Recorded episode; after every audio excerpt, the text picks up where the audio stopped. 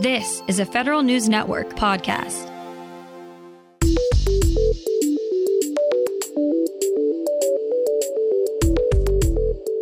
Coming up on today's Federal Newscast, Republicans have started selecting chairmen for their House committees. OPM offers a first look for agencies at new HR standards to help improve the delivery of services. And the 2023 Presidential Rank Awards are open for business. Those stories and more in today's Federal Newscast.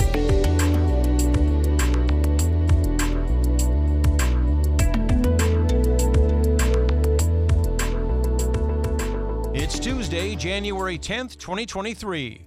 Welcome to today's episode of the Federal Newscast. I'm Peter Musurlian.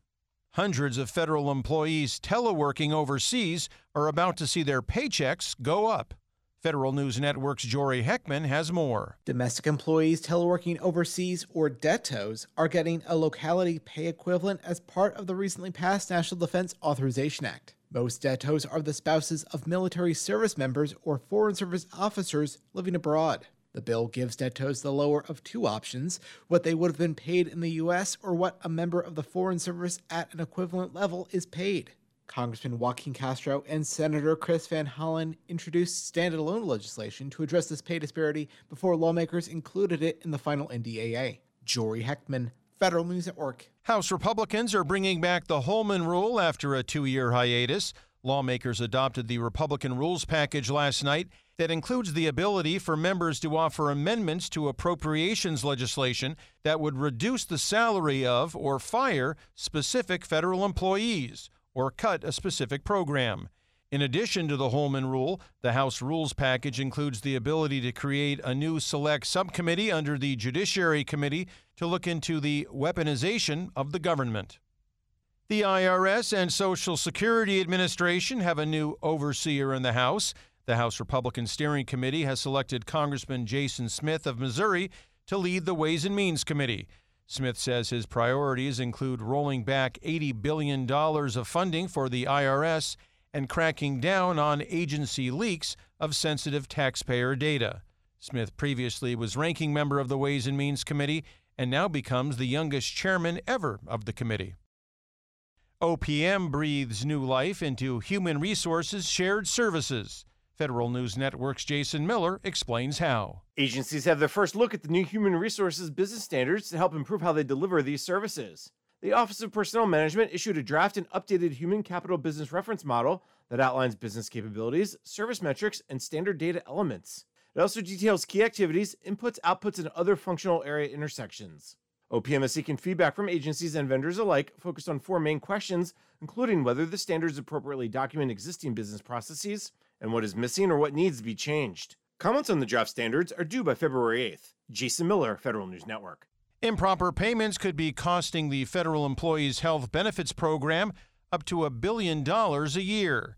Federal News Network's Drew Friedman reports. Some family members of FEHB participants may be double enrolled in the health insurance program. The Office of Personnel Management started requiring enrollees to verify family member eligibility for the program in 2021. But that verification did not include a way to remove current ineligible members from the program. That's according to a new report from the Government Accountability Office. The report recommends that OPM create a mechanism to remove those ineligible members and then further assess the risk of fraud in the program. Drew Friedman, Federal News Network. Agencies want to add a dose of cybersecurity to renewable energy infrastructure. The Energy Department is taking applications for the second cohort of the Clean Energy Cybersecurity Accelerator Program. The program helps develop cybersecurity solutions for renewable energy resources and other grid operations. The goal is to bring potential products to the market faster. Homeland Security agencies have a new leader on a key congressional committee. Federal News Network's Justin Doubleday has more. The House Steering Committee on Monday selected Tennessee Republican Mark Green to serve as chairman of the Homeland Security Committee. He beat out Texas Republican Dan Crenshaw for the role. Green is expected to put a heavy focus on border security and immigration issues. The committee also oversees cybersecurity, counterterrorism, emergency preparedness, and transportation security. New subcommittee leaders have yet to be announced. Justin Doubleday, Federal News Network. Nominations are open for the 2023 Presidential Rank Awards. Each year, several hundred federal employees in the senior executive service are selected for the prize. It's considered the highest honor for career civil servants, and it comes with a significant pay bonus. Last year, President Joe Biden picked 233 winners across 33 federal agencies. Nominations for the 2023 awards are due February 16th and should be submitted electronically. Small Defense Department agencies may not have the resources to review their own contracting performance histories, but they can get the guidance they need from a procurement management review. The Defense Contracting Management Agency, along with Defense Pricing and Contracting and a group of volunteers from other agencies, perform the reviews every three years. The team looks at a random sampling of contracts and makes recommendations to improve contract reporting compliance and accuracy. The review team looks at six defense agencies a year out of a group of 21 that participates in the program. After multiple delays, the Army will roll out its new Human Resources and Benefits IT program this month.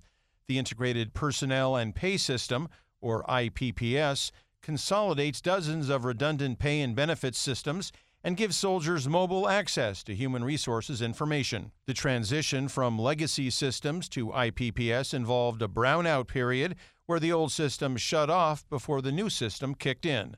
An update from the Army Deputy Chief of Staff for Personnel says the transition is working, but there are some data discrepancies. The Postal Service says it delivered mail in ballots in last year's midterm elections more quickly than it did in 2020. USPS, in its 2022 post election analysis report, found it delivered over 105 million ballots in 2022. That's compared to the 135 million ballots USPS delivered during the 2020 election. USPS says it delivered more than 98.9% of mail in ballots within three days. That's a more than 1% increase compared to 2020. Find these stories at federalnewsnetwork.com. For the Federal Newscast of Tuesday, January 10th, 2023, I'm Peter Musurlian.